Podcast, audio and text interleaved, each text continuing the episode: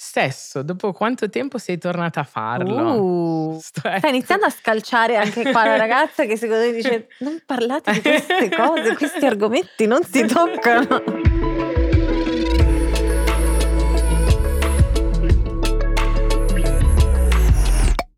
Ci sarà qualcosa a cui dovrò rinunciare dopo la nascita della piccola? E non parlo solo del sonno, eh, che poi magari dormirà, però chi lo sa. Sto pensando al lavoro. Sarà facile secondo voi ritornare in campo? In tutti i sensi? E se dovessi avere bisogno di più tempo? Di certo non voglio forzare nulla, anche perché volendo la porto con me. Chissà quando vedrà la sua prima partita. Oh mamma, sono già emozionata. E spesso mi sono domandata come sarà la mia vita da donna che ama il suo lavoro, che vuole continuare a crescere, anche una volta che sarò diventata mamma. Cambieranno forse le mie priorità? Mi sembra già di sentire le vostre voci che tutte in coro stanno dicendo sì, ovvio Diletta. O forse sarà tutto ancora più semplice. Lo scopriremo solo vivendo, direbbe qualcuno. Io sono Diletta Leotta e questo è Mamma Dilettante. Allora inizio questa puntata già ridendo perché Alice Fignagnoli, calciatrice professionista e quasi mamma bis, tra pochissimo praticamente partorirà. Quanto manca Alice? Eh, meno di 30 giorni. Cioè pochissimo, probabilmente quando andrà in onda questa ah, forse. sarà già nato. Eh, speriamo che sia una cosa veloce e eh, indolore. Dai. Eh, quello sicuro. Come stai intanto? No, io bene, io bene, devo dire che dopo lo shock iniziale che ogni gravidanza mi ha portato, mi riassetto e adesso sono molto felice. Sei felice, sei bellissima, sei super gigante. in forma, gigante. Ecco, io ho paura di arrivare a questo. Io sono a sette mesi. Sì, non ci arriverai, te l'ho detto. Non ci arriverò. No, no, no. Ma non sì, io ho sempre paura che una mattina mi sveglio ed esplode la pancia. Succederà che ti esploderà, però non così tanto. Ecco. Ma a questi, diciamo, 30 giorni prima del parto, come, come ci si arriva solitamente? Cioè, che dici basta, non ce la faccio più, non vedo l'ora che sia fuori, ma non vedo l'ora anche di conoscerlo, di vedere come sarà. Quello sì, l'altra gravidanza, avendola terminata ad agosto, come farai tu, è stata secondo me più impegnativa proprio per una questione di climatica, ecco. Mm. Però devo dire che mm, in questa seconda mi sento molto più consapevole, quindi non so come dire, sapendo le cose che mi aspettano, me le sto anche più godendo. E invece purtroppo la prima gravidanza per me è stato un grosso shock perché comunque era tutto un punto interrogativo per un atleta donna, soprattutto nel calcio femminile pochissime atlete hanno fatto il percorso che ho fatto io e quindi non c'era neanche un riferimento da poter immaginare, non c'era neanche una strada già percorsa da qualcuno e mm. quindi avevo paura di non riuscire a fare, a tornare, a, a, e quindi la verità è che mi sono concentrata più su me stessa che su Eva finché poi non l'ho avuta realmente tra le mie Quindi braccia. Quindi è questo il consiglio che daresti a una mamma tipo me, cioè che ancora non è mamma ma che a breve lo diventerà? di concentrarsi subito su, su, tua figlia e un po' meno su te stessa? No, dare il consiglio di vivertela come te la senti senza farti dire dagli altri cosa devi provare, perché tutti vogliono dire la loro sulla maternità, ma non c'è una cosa giusta e sbagliata. Io ad esempio penso di essere il, di essermi concessa di vivere anche le emozioni negative, ad mm-hmm. esempio anche il fatto che all'inizio c'è stato un momento in cui non lo volevo, ogni mattina mi alzavo e dicevo speriamo che domani non ce l'ho più il bambino in pancia. Questo e con queste, la prima gravidanza? Sì, ma devo dire anche con la seconda. Ah, sì. e, e, questa è una cosa che non puoi dire alle persone perché la mamma sa tutto e ama suo figlio già dal primo secondo e invece il fatto che io non ho mai negato le mie emozioni, anche quelle che socialmente non sono tanto accettate per una mamma, secondo me mi ha aiutato poi a, a, poi farmi un percorso che è stato tutta discesa, anche il fatto quando appena è nata tutti ti dicono ah quando l'avrai tra le braccia saprai cosa fare, ma chi l'ha detto? Dei non pazzi. è così. No ma infatti è vero, cioè questa cosa è anche molto interessante perché io uno dei motivi per il quale ho deciso di fare questo podcast è proprio questo, cioè ascoltare esperienze diverse e voci diverse, perché alla fine siamo tutte diverse e non c'è un modo per essere mamma, ognuno poi ha il suo modo ed è anche bello sapere la verità cioè la verità è che magari quando scopri di essere incinta è uno shock totale, come lo è stato per sì, te. Anche per me è stato uno shock totale. Sì, il problema è che, ripeto, secondo me attorno alla mamma credo sia la figura in cui più forse nel nostro paese maggiormente ci siano dei preconcetti, dei pregiudizi culturali per cui la mamma è solo in quel modo lì, è una sorta di Madonna, non ha dubbi, non ha, ama suo figlio. Io non nego che i primi mesi di, di vita di Eva io ho sentito il bisogno, e non so se sarà uguale con lui, ma me la vivrò comunque come me la sentirò, di ritornare a prendermi in possesso Alice, perché per nove mesi Alice è stata una sorta di scatola dove cresceva un'altra vita. E quando tu lo dici, quando lo dimostravi che non vedevo l'ora di poter fare allenamento perché era il mio momento per me, eh, cioè ti guardano come se tu fossi una mamma pessima, però invece il fatto di stare dentro quell'emozione così anche diversa da come le persone si aspettano, ora ha reso il mio rapporto con Eva davvero puro. Cioè, Autentico. Cioè, sì, la amo sì. per quella che è e lei ama la sua mamma per quella che è. Ma certo. Non l'ha scelta, poverina. ma no, ma secondo me è anche bello che ehm, un po' di egoismo, nel senso per trasmettere poi a tuo figlio il valore che hai tu, cioè la forza che hai tu di dire il mio lavoro è una delle cose più importanti della mia vita. Tu adesso forse sei sì. anche molto più importante di questo, però comunque anche quello ha fatto parte della mia vita perché tu hai fatto tanti sacrifici per il tuo lavoro. Sì, ehm, più che egoismo lo trovo amor proprio, cioè non lo vedo come egoismo, sì, lo sano vedo come, sì, come gesto di rispetto per se stessi, perché quello credo sia uno dei tanti valori che devi trasmettere ai tuoi figli, perché poi la cosa più difficile con i bambini credo sia il fatto che loro non imparano quello che tu gli insegni, imparano quello che vedono da te e quindi tu gli puoi insegnare amati, ma se non sei la prima che si ama, che si rispetta, esatto. loro non lo esatto. faranno. E così in tutto, dall'alimentazione, non gli puoi, man- so, se mangi male, allora gli dici quello no, loro vogliono mangiare come eh, te. Eh certo. In tutto è così e quello è veramente diventare genitore, credo sia una palestra di vita eccezionale. E tu quando è che ti senti che sei diventata mamma?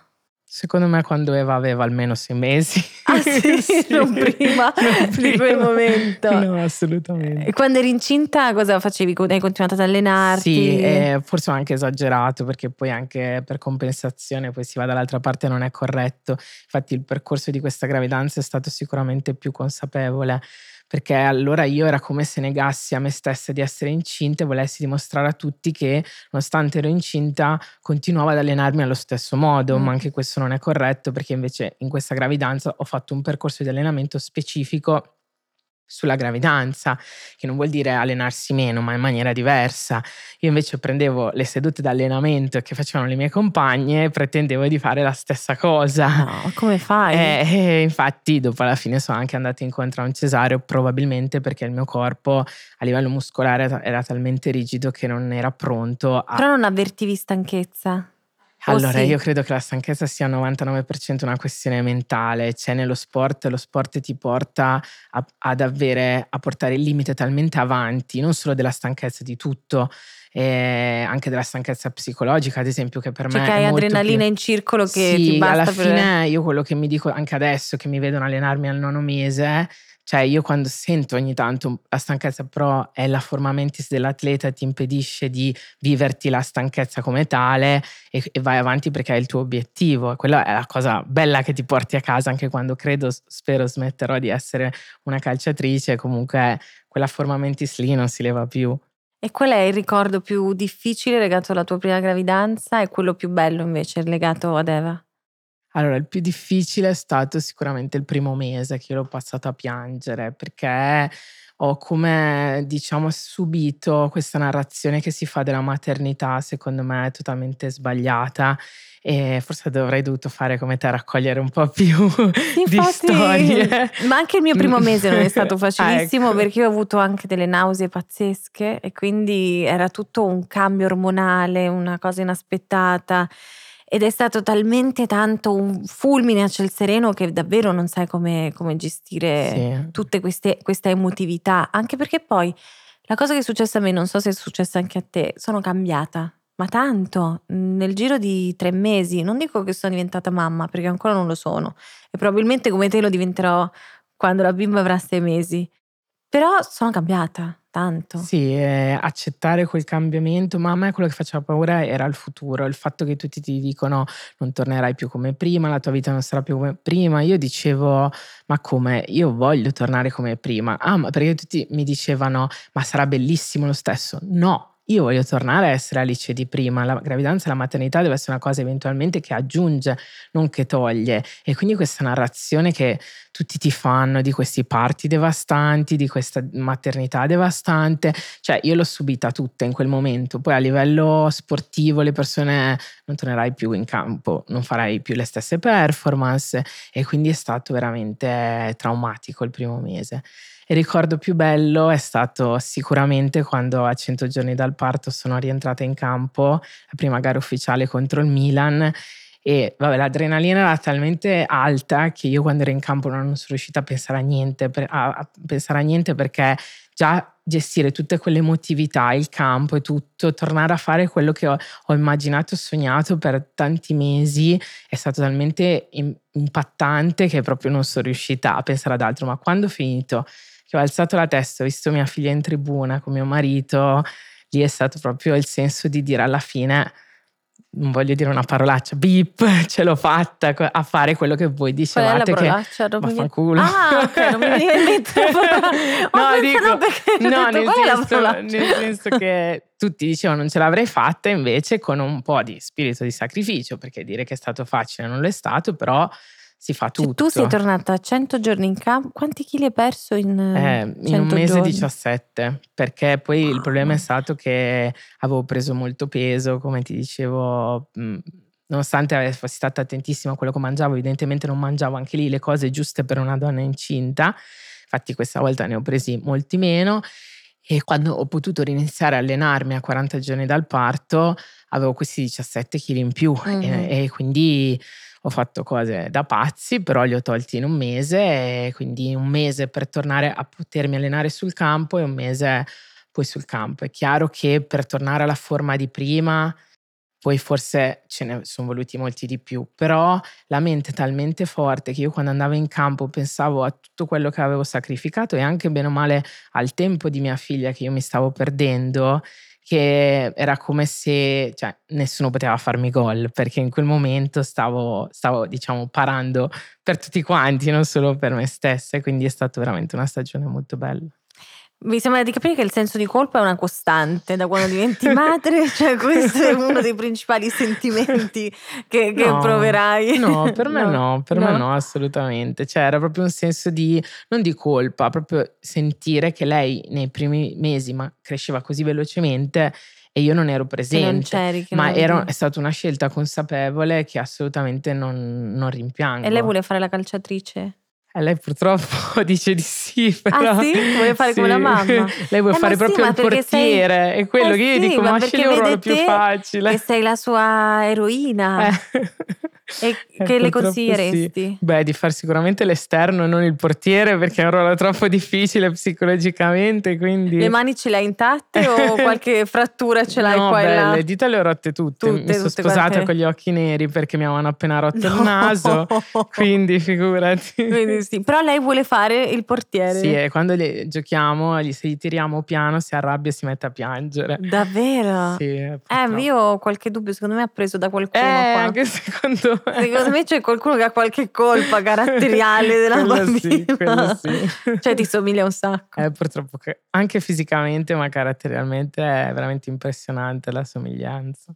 Sai che io sono stata da poco a Coverciano, sono andata ho, in, visto, ho incontrato le azzurre, abbiamo parlato con le calciatrici, c'erano sia diciamo le senior che anche quelle più giovani con mille sogni, mille aspettative ed è stato un momento bellissimo. E io ero incinta chiaramente. Avevo detto prima quando abbiamo schedulato questi, questo incontro, ho detto mi allenerò con voi, poi mi sono resa conto che invece proprio non riuscivo a sostenere quei ritmi, era praticamente impossibile. Però a loro che cosa gli consiglieresti? Cioè quando un giorno anche loro vorranno diventare mamme? Allora guarda, sono tanto orgogliosa del percorso che ho fatto con la prima gravidanza proprio perché io sono cresciuta in un calcio femminile dove pensare di essere mamma e giocatrice era una cosa impensabile. Vabbè, non, non avevamo nessun tipo di diritto, quindi c'era anche problemi proprio uh, pratici, stipendi, insomma, eccetera, ma anche proprio c'era una cultura attorno al calcio femminile per cui proprio non era immaginabile. Io il mio primo eh, allenamento che ho fatto con la Serie A avevo 16 anni e ricordo questa, mm, il capocannoniere della squadra che venne omaggiata di un mazzo di fiori. Io chiesi ma come mai gli regalano i fiori? E mi dissero perché si sposa. E io dissi quindi cioè, qual è il problema? Lei smette di giocare perché era la normalità, era una si sposa e smette di giocare. Io per anni sono cresciuta con l'idea che fare una famiglia e continuare a giocare erano due cose inconciliabili e anch'io quando mi sono sposata tutti mi chiedevano adesso smetti di giocare. Io dicevo, ma com'è che questa fede è così impattante da impermettermi, impedirmi e negli di... uomini no. Sì, a parte quello, ma poi proprio non è... Cioè, un conto dici una gravidanza, ok, ognuno ha il diritto di essere mamma come vuole, magari c'è chi certo. decide che non vuole più continuare a giocare, ma un matrimonio cosa cambia, no? E quindi io sono orgogliosa del percorso che ho fatto perché credo di aver dimostrato alle ragazze che sicuramente quelle che giocavano nella mia squadra, ma anche un po' a tutto il movimento, che invece si può fare, esiste anche un altro modo di essere giocatrice e questo secondo me è la cosa più bella perché mostra loro un esempio concreto. Tantissime poi mi hanno, mi hanno scritto sui social per dirmi che per loro sono un esempio proprio perché ho fatto per prima questa cosa sostanzialmente. Anche perché ci sono tantissime bambine, tantissime ragazze che adesso vogliono fare le giocatrici, cioè c'è stata comunque un'evoluzione importante nel mondo del calcio. Assolutamente sì, credo che il mondiale del 2019 abbia permesso eh, al calcio femminile di entrare in tutte le case, ma di far vedere davvero che cos'è, perché molte persone parlavano del calcio femminile senza aver mai visto una partita ad alto livello.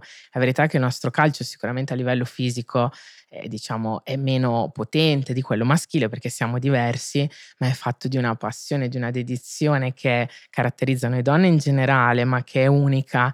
E credo che tante persone anche un po' forse ehm, che si stanno disinnamorando del calcio maschile dovuto a tante recenti vicende, si siano innamorate del nostro modo di, di fare calcio perché l'abbiano visto davvero puro che credo sia una, cioè, il, il, senso più alto dello sport, no? Con, cioè, mantenere, rispettare e trasmettere quei valori che sono la competitività ma leale, il sacrificio, la fatica, non il fatto di, insomma, di arrivare là in alto in altre 3000 modi e quindi credo che sia anche un grande insegnamento. Però tornando invece proprio sulla mamma, credo che quello sia un problema anche per tutte le atlete, non soltanto per chi gioca a calcio, o dici in particolare sì, per ma per tutte calcio. le lavoratrici, se vogliamo dirla tutta. Sì, anche questo è quindi, vero. Quindi in realtà diciamo che nel calcio la difficoltà era che ne, quasi nessuno l'aveva fatto prima, mm-hmm. fino all'anno scorso che eravamo due mamme in attività tra tutti i campionati nazionali,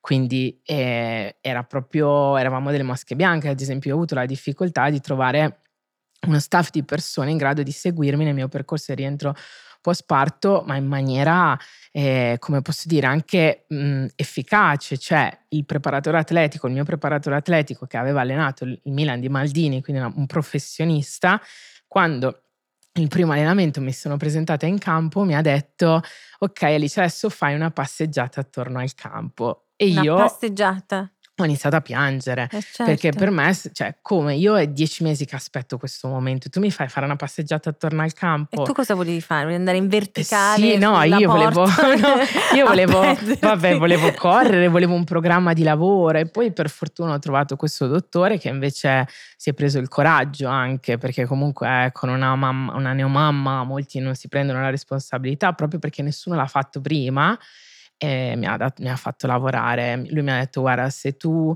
vuoi fare una grande cosa dobbiamo fare grandi sacrifici, sei pronta? Io ho detto non aspettavo altro di sentirmi di nuovo un atleta e non guardate trattata come una mamma. Quanto sei cambiata però?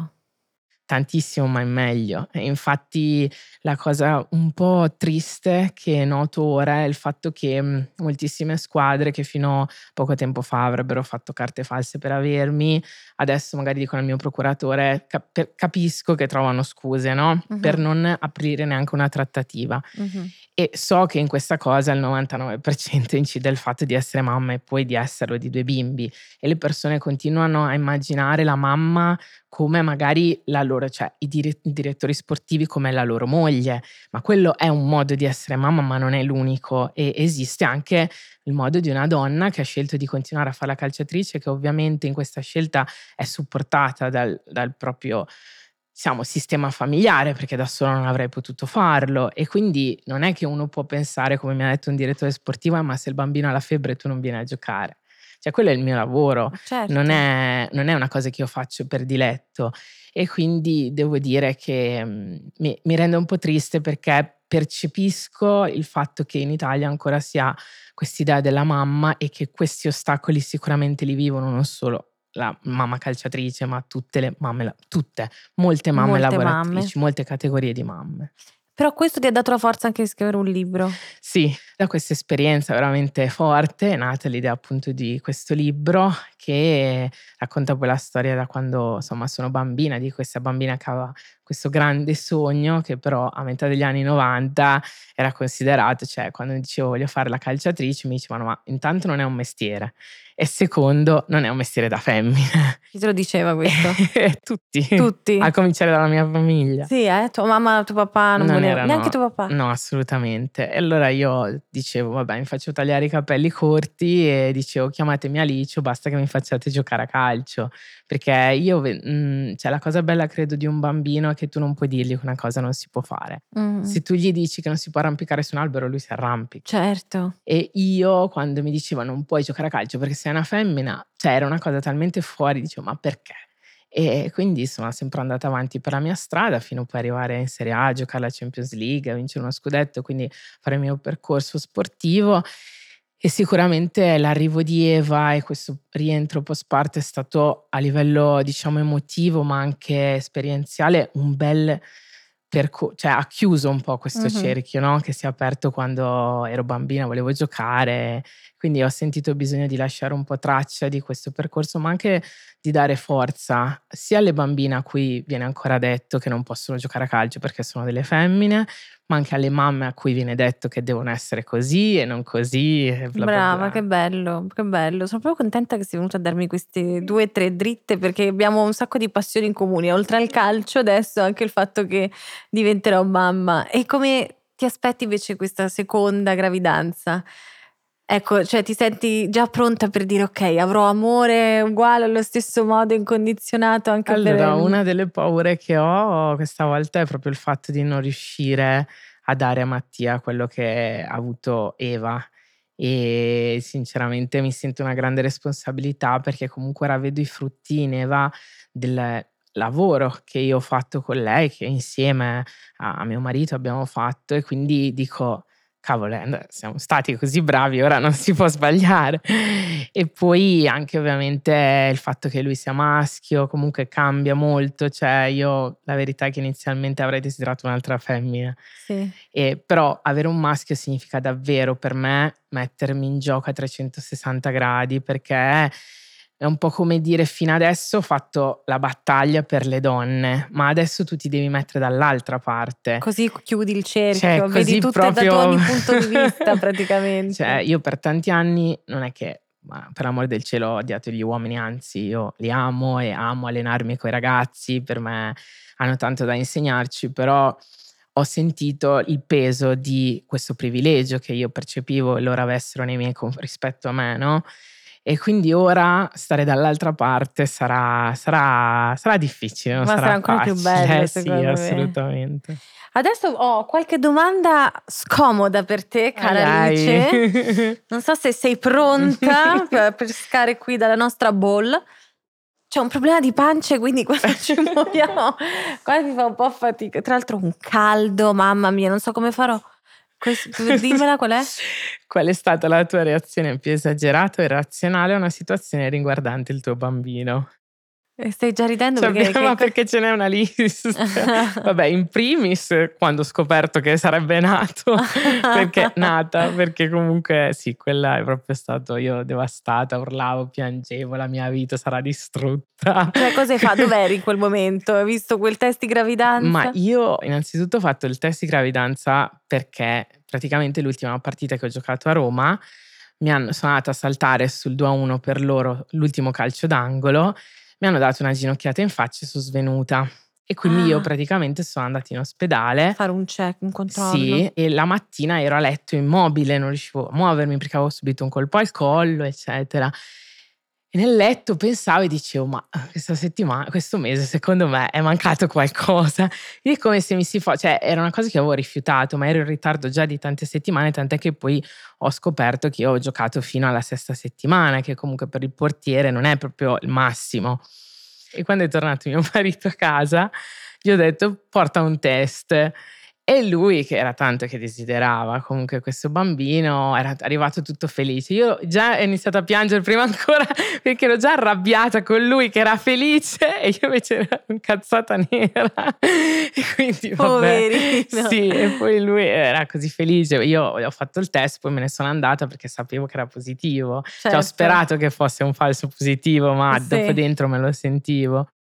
E quindi niente, dopo è stato questo, anche il primo mese è stato anche difficile perché confrontarmi con la sua felicità sì. mi faceva sentire inadeguata perché comunque dicevo, cioè sono io allora che ho qualcosa che non va, perché lui è così felice, è la cosa più bella del mondo, tutti dicono la cosa più, però io non sono felice. Uh-huh. E invece poi, come ti dicevo, è stato un percorso di crescita. E direi Vai, che pescare un'altra. vediamo, vediamo, questa mi è piaciuta. Stesso, dopo quanto tempo sei tornata a farlo? Uh, Questo ragazzi, è facile perché le hot moment. no, eh, io ho fatto il cesareo, quindi l'unica cosa buona è che alla fine ho, iniziato, ho riniziato quasi subito perché poi in realtà, insomma, sotto è tutto a posto. Ecco. Stai iniziando a scalciare anche qua la ragazza che secondo me dice non parlate di queste cose, questi argomenti non si toccano.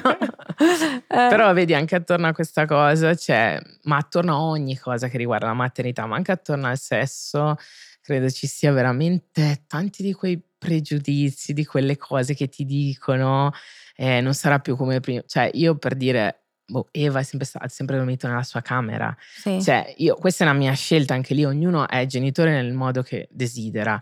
Però io ho sempre de- mh, detto che quella porta era invalicabile, quella di camera nostra, perché là nasceva la nostra famiglia e doveva continuare a vivere la nostra coppia come base per la famiglia, perché credo che se la coppia non continua a funzionare, dopo un po' non riesci più neanche a essere genitore. Certo. E in, ca- in, camera mia fino a che Eva ha avuto due anni che non è riuscita a aprire le porte entrava il cane ma non Eva ah, sì? perché era un luogo sacro certo. ovviamente tutelare quei momenti secondo me sono, è fondamentale ci sono tante persone che invece decidono di poi darsi, darsi al 100% al bambino e però e di tralasciare diciamo, dimenticare l'essere coppia cosa che mi sembra non capiterà a te ci rivedremo spesso perché già mi sembra che abbiate lavorato in fretta per il secondo, chissà il terzo, il quarto. So. Quanti figli vorresti? Ma sai che io ci sto prendendo gusto? Eh? Cioè sei partita che hai detto non li no, io adesso come farò e magari ma, adesso ma ti sì, ritroverai perché con... Mm, la cosa più bella credo dei bambini è che davvero sono...